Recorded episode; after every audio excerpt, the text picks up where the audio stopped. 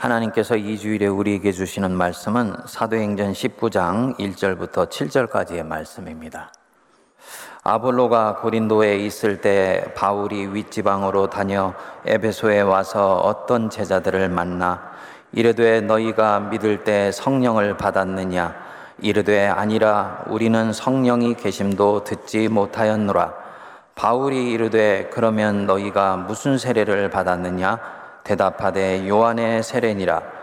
바울이 이르되 요한이 회개의 세례를 베풀며 백성들에게 말하되 내 뒤에 오시는 이를 믿으라 하였으니 이는 곧 예수라 하거늘.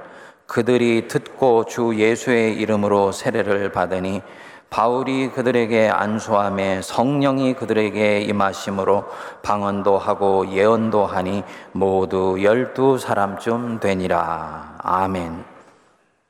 사도행전을 이끌어서 잃어버린 신앙의 보물 창고다라고 말을 합니다.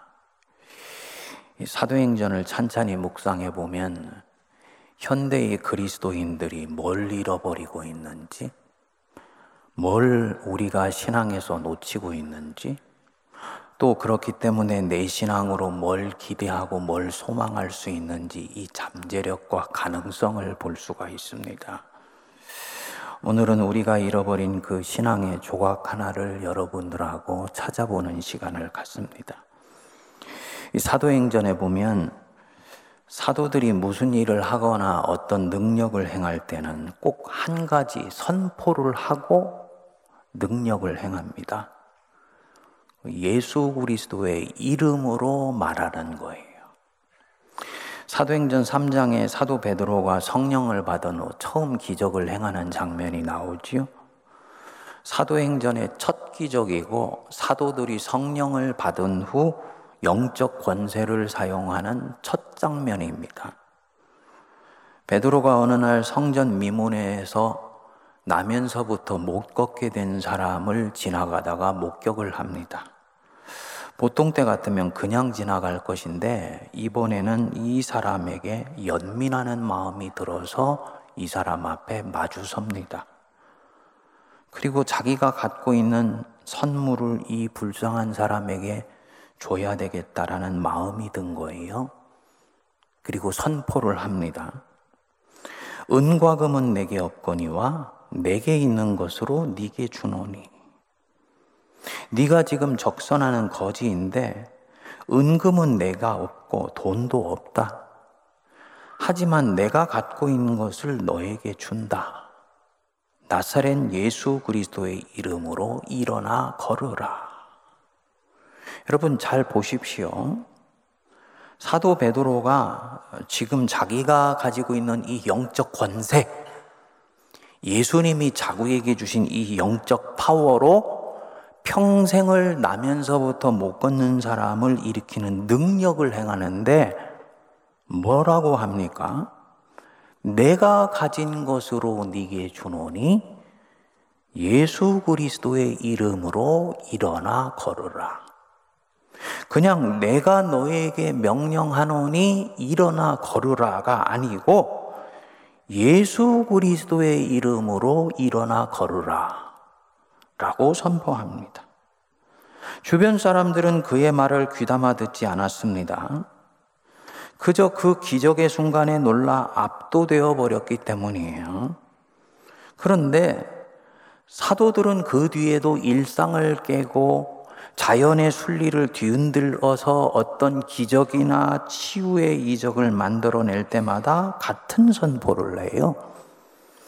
빌립보에서 바울이 자기를 쫓아다니면서 괴롭게 하는 이 귀신 들린 여자 안에 있는 귀신을 쫓아낼 때 말을 합니다.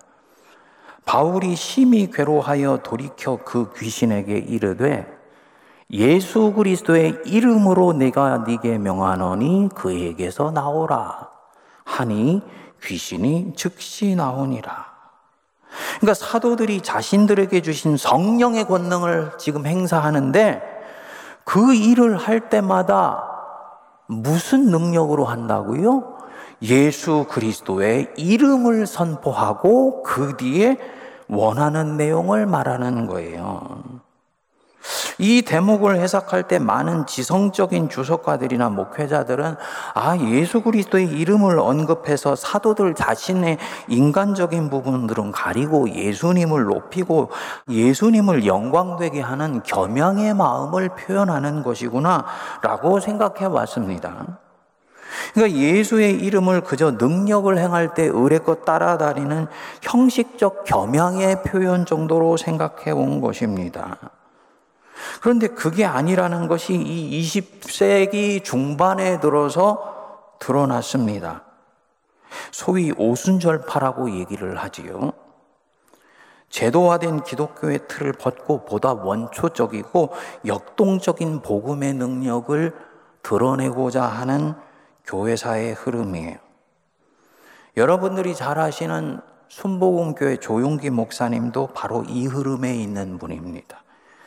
이 오순절파는 지금도 전 세계적으로 가장 빠르게 확산되고 있는 흐름인데 여기에서 이 예수 이름이 단순히 사도들의 겸양의 마음을 표현한 것이 아니고 실제 예수 이름 안에 뭔가가 있다라는 것을 알아차린 것입니다. 그래서 예수 이름으로 진짜 20세기 한복판에 많은 치유의 이적을 행하게 되었어요. 제 동료 목사가 소명을 받기 전에 독일에서 도고동문학 공부를 하면서 유학을 했는데 때마침 이 조용기 목사님이 한참 활동하실 때 독일에서 집회를 하게 된 거예요. 여러분, 독일인들이 얼마나 지성적이고 철학적이고 합리적인 사람들입니까? 성경에 나오는 기적은 다 신화적인 것이라고 하면서 교훈이 중요하지 그것은 역사적인 사실이 아니라고 생각해 왔어요. 여러분들 중에서도 예수님이 나오는 이 기적이나 이런 것들을 그렇게 생각하는 분들이 있지요. 독일 사람들은 전형적으로 그렇게 예수를 믿었어요. 그런데 치유 집회를 한다니까 의학적으로 고쳐지지 않는 병으로 고생하는 사람들이 꽤 많이 왔더랍니다.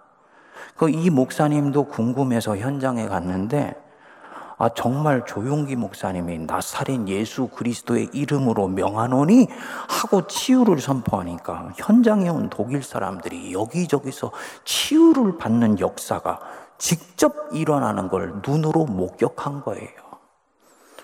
독일의 그리스도인들이 얼마나 놀라든지 모르더라. 그러니까 성경에 나오는 치유와 이적이 오늘날도 실제로 일어나는 사건이라는 게 확인된 거죠. 내가 경험하지 않았다고 성경에 나오는 이 사건들을 오늘날 안 일어나는 것이라고 아예 생각하고 믿어버리지도 않는 것. 이것은 신앙의 문제가 있는 것입니다. 장로교 목사가 지금 순복음교회 선전해 주는 것이 아니에요. 그 교파가 어떤 것이든 성경적 신앙에 입각한 교리나 믿음은 본받아야 될 줄로 믿습니다.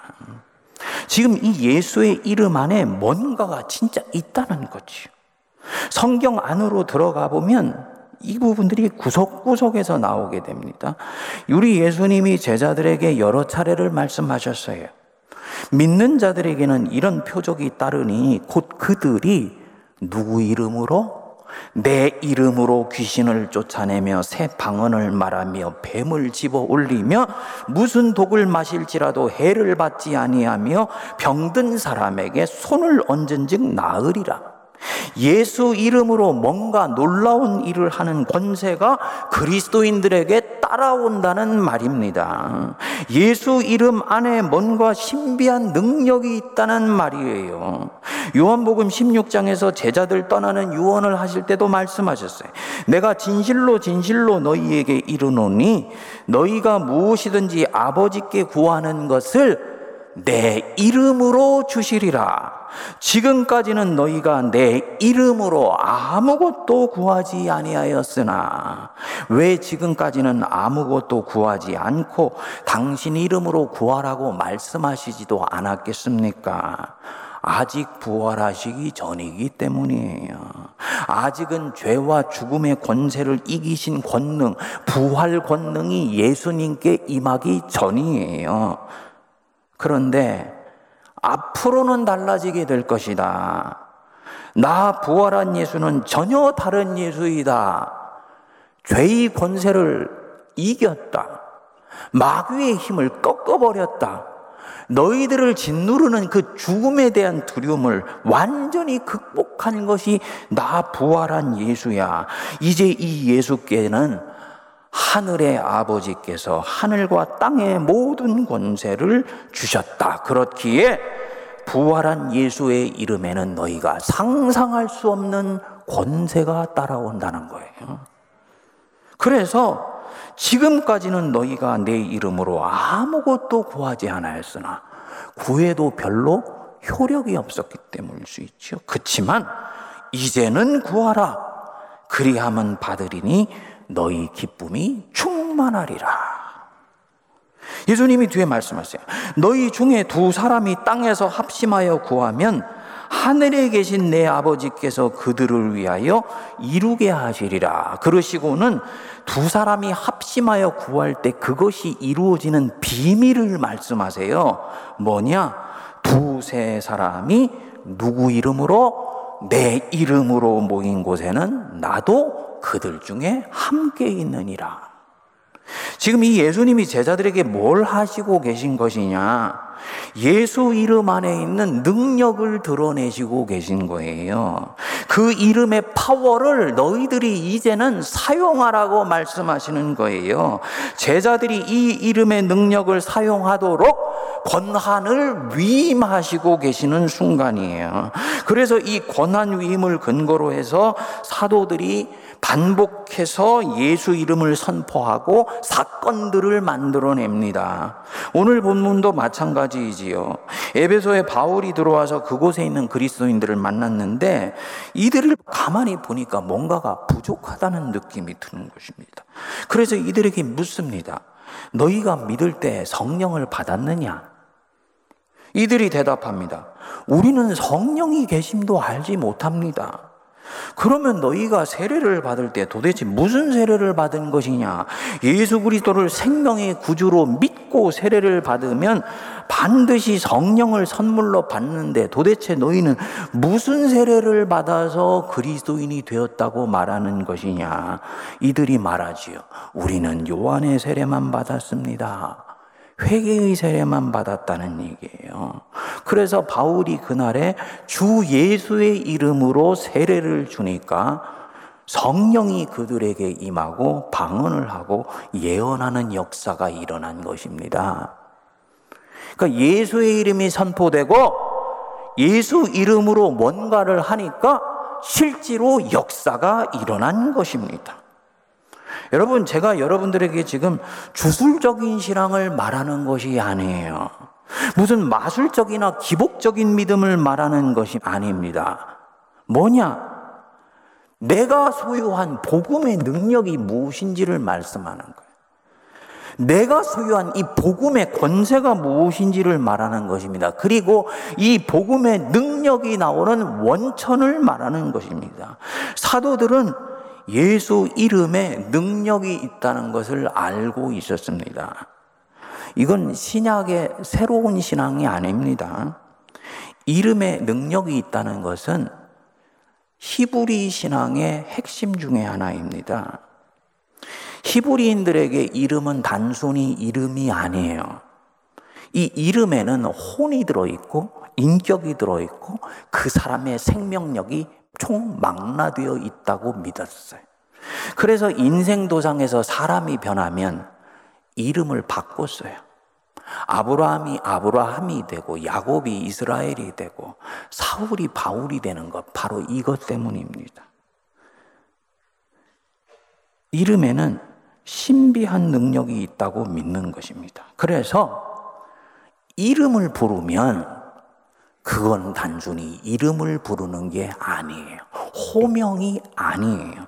이름을 부르면 그 이름 가진 이의 능력과 권세와 생명력을 불러내는 것이라고 믿었어요. 그래서 다윗이 그 엄청난 고인 골리앗에게 물맷돌 하나 들고 나갈 때 선포하지요.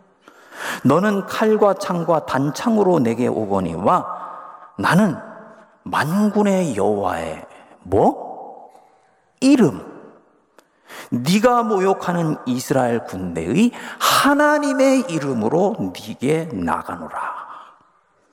그러니까 다윗은 하나님이 어떤 분인지 정확하게 알고 있습니다. 이분이 그냥 하나의 신이 아니고 잡신도 아니며 이분은 우주를 창조하신 창조주이시고 인간의 흥망성쇠를 결정할 수 있는 전능하신 하나님이라는 것을 알고 있어요. 그리고 이분의 이름을 부르며 나가는 순간 이분의 이름 안에 있는 이분의 능력과 권세는 그대로 현실화될 수 있다는 것을 믿는 거예요. 그래서 네가 모욕하는 이스라엘 군대 하나님의 이름으로 나는 이제 네게 나아간다. 선포합니다. 사도들의 선포와 똑같은 맥락이에요. 그러니까 그날에 그 엘라 골짜기에서 다윗이 골리앗을 이겼다면 그 힘은 하나님의 이름을 능력을 신뢰하고 사용한 데 있는 줄 믿습니다. 여러분 엄청나게 중요한 성경적 신앙입니다. 그리스도인이 예수 이름으로 뭔가를 선포하면 예수의 능력이 그때부터 현실화되기 시작합니다. 예수 이름으로 내 마음에 선포하면 내 마음에 악한 것이 물러나기 시작해요. 낙심한 마음에 예수 이름으로 선포하면 낙심한 마음이 물러가고 소망이 찾아오기 시작해요. 예수 이름으로 선포하면 질병이 물러나고 생명이 다시 시작됩니다. 이것이 사도들의 신앙이고 성경이 말하는 복음의 능력이에요. 현대의 그리스도인들이 놓치고 있는 부분이죠. 현대의 그리스도인들은 지성의 틀에 갇히고 상식의 틀에 매여 있어요. 과학주의를 거부한다고 말은 하지만 사실은 다 과학의 일정 정도는 쇠뇌되어 있습니다. 그래서 과학적으로 증명하지 않으면 믿으려고 하지를 않아요. 그 신앙의 야성이 떨어지고 거세된 것입니다. 그래서 신앙을 가졌는데 이상하게도 힘이 없고 능력이 없어요. 세상을 이기라고 내게 복음 주셨는데 세상에 맨날 질질 끌려다니는 자기 자신을 보면서 자기도 지쳐요. 주 예수의 이름의 능력을 그가 지금 진정으로 믿지도 않고 그 예수 이름의 능력을 사용하지를 않고 있기 때문입니다. 여태까지 이 맥락을 보면 주 예수의 이름, 이거 분명히 예수님이 예수님의 사람들에게 주신 복음입니다. 성도에게 예수님이 쥐어주신 복음이에요. 오늘 세례받고 입교 받으신 분들은 바로 그 복음을 손에 부여받는 순간이에요. 그런데 그리스도인들이 이것을 받고도 사용하지를 않더라는 거죠. 이 복음을 자기 안에 모셔만 놓고 사용을 하지 않아요. 예수 이름은 그저 기도하고 난 뒤에 예수님 이름으로 기도합니다. 하고 끝나는 전미사나 수식어 정도가 되어버렸어요. 진짜 예수 이름을 부르며 기도하면 그분의 능력이 현실화되기 시작한다는 것을 믿지를 않는 거예요. 주신 능력을 사용하지도 않고 사용하는 법도 모른다면 이건 게으르고 불충한 것입니다. 여러분, 오늘 설교 듣는 이 순간부터 예수 이름의 능력을 사용하시기를 바랍니다. 부적처럼 생각 없이 기도말 뒤에 갖다 붙이지 마십시오. 정말 이 예수 이름을 부르는 순간 그 이름 안에 능력이 있다는 걸 믿으세요. 그리고 내 존재와 인격을 주님의 존귀하신 이름 안에 몰입시키고 이 안에 몰아 넣으세요. 이 이름 안에 예수 그리스도의 존재의 힘이 있고 인격의 힘이 있고 죽은 자를 살리는 능력이 있다는 것을 믿으시기 바랍니다. 그리고 선포하세요. 예수 그리스도의 이름으로 내가 기도합니다. 하나님, 역사해 주십시오. 하나님의 나라를 위한 일이요. 주님의 자녀의 생명을 위한 일이오니 주께서 역사해 주셔야 됩니다. 믿음을 가지고 예수 그리스도의 이름을 사용하세요. 그러면 실제로 역사가 일어납니다. 오늘 읽은 5절 말씀에 주 예수의 이름으로 세례를 받으니 그랬지요. 헬라어로는 에이스투 이렇게 되어 있어서요. 영어로는 인투로 되어 있었어요. baptized into the name of Jesus Christ. 그리스도의 이름 안으로 세례를 받는다. 인투라는 말은 행동을 얘기하는 거예요. 예수 그리스도의 이름 안으로 내 존재와 인격과 믿음을 밀어 넣어서 세례를 받는 거예요. 예수 그리스도의 이름 안으로 자기 자신을 밀어넣고 그 이름 안으로 내 혼을 밀어 넣습니다. 바로 이때 주님이 약속하신 역사가 일어나기 시작합니다. 이 기독교 신앙은 동양의 신비주의 종교와는 다르다는 것을 알아야 돼. 근데 우리 한국 사람들이 예수를 믿어도 꼭 이 유교 믿듯이 믿고 불교 믿듯이 믿는 경우가 있어요. 기독교 신앙은 두 축을 가지고 있습니다. 하나는 인격이고요. 하나는 파워예요. 예수를 내가 믿는다. 그분의 인격을 흠모하고, 그래서 그분의 인격에서 나오는 가르침을 쫓아가고, 그래서 그분을 닮아가기를 원한다. 예수님의 인격을 쫓아가는 것입니다. 여기서 도덕이 나오고 윤리가 나오고 성도다운 거룩한 삶이 나오는 거예요. 그런데 기독교 신앙은 그게 다가 아니에요. 이 인격을 통해서 실제로 예수 이름 안에 있는 능력과 파워를 하나님이 우리에게 주셨어요. 그리고 이 능력과 파워를 사용하시기를 원하세요. 내 욕심 채우고 나의 욕망 채우기 위해서가 아니고 너는 그리스도의 인격을 닮아가는 사람으로서 나무가 이제 생명나무가 되었으니 당연히 선한 열매와 결실을 쫓는 인생을 살아가게 된다. 그리고 네 그 선한 열매와 결실이 네 인생 속에서 드러나기를 나 하나님은 바란다. 그것을 위해서 너는 내가 너에게 준 예수 이름의 능력과 파워를 사용해야 돼. 라고 말씀하는 거예요. 그래서 이 예수 이름의 능력을 받아서 내 인생 속에 생명의 힘이 역동하기 시작합니다. 여러분, 예수 믿는 사람이요. 생명의 힘이 충만하고, 은혜가 충만하고, 삶이 번영하기 시작하는 것은 이건 샤머니즘이 아니에요. 하나님은 자기 자녀가 하나님을 알아서 그 삶이 풍성해지고 부유해지기를 바라세요. 아멘 하십니까? 아, 당연히 부모는 자녀가 잘 살기를 바라는 거예요. 잘 사는 것의 개념은 다를 수 있지만 날마다 쪼그러지고 우그러지고 예수 믿는데 그 고난받는 인생에 압도되는 삶을 살기를 원하지 않으세요. 양으로 생명을 얻고 더 풍성이 얻게 되기를 우리 하나님은 자녀에게 원하세요. 이 생명의 힘이 어디에서 나오는 거냐? 예수 이름에 있는 능력과 파워를 사용하는 데서 오는 것입니다. 그러니까 복음이 들어가는 곳에는요, 새 생명이 시작되죠. 가난에 찌든 나라에 복음이 들어가면 가난이 물러가요. 어둡심 침침했던 가정 속에 복음이 들어가면요. 가정 전체가 환하게 밝아져요. 사람이 완전히 바뀌어요.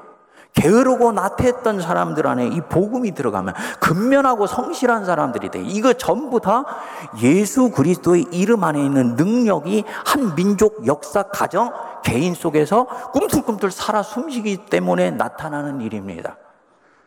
이 예수 이름의 능력이 각 심령 속에 가정 속에 임하게 되기를 축복합니다.